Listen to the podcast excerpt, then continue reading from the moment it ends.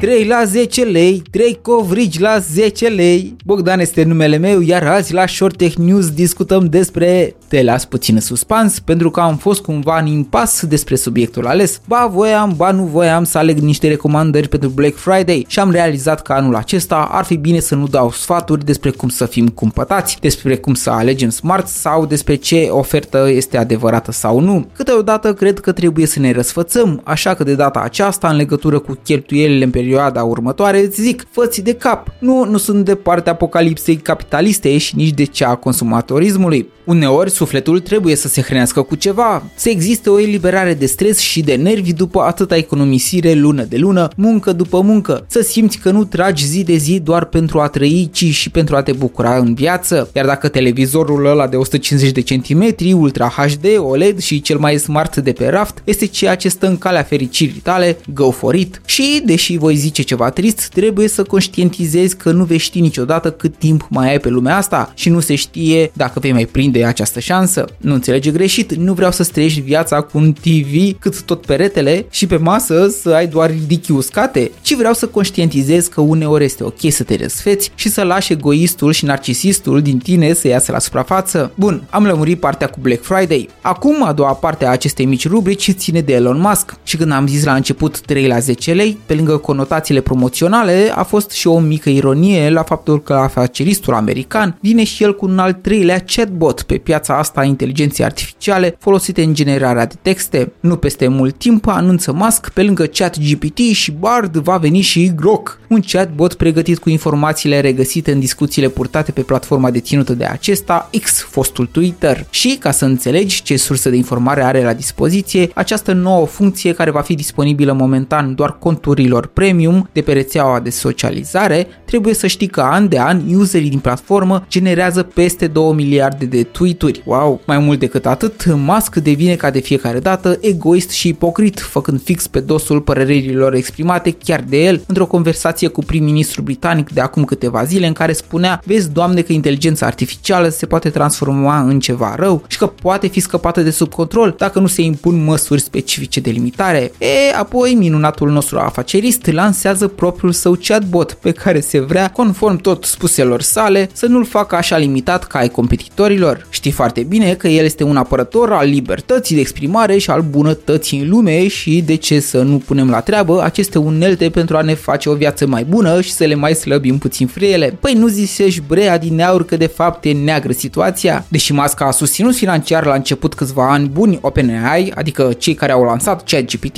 miliardarul a decis că pentru el nu mai era o afacere bună și a întrerupt finanțarea, apoi aceștia fiind preluați de Microsoft. Așadar, AI-ul X al lui Elon vine cumva din dorința mereu a acestuia să nu rămână în urmă și să aibă și el partea lui din piața aceasta, unde a considerat anterior că nu se merită. În fine, din punct de vedere al tehnologiei, nu strică un nou jucător care să impulsioneze perfecționarea celorlalți. Ai fost la Short Tech News, iar zilele acestea bucură-te de oferte și de toate beneficiile lumii IT care reușesc să-ți facă viața mai ușoară. Mulțumesc de prezență, rămâi pe Radio Orion și pe curând!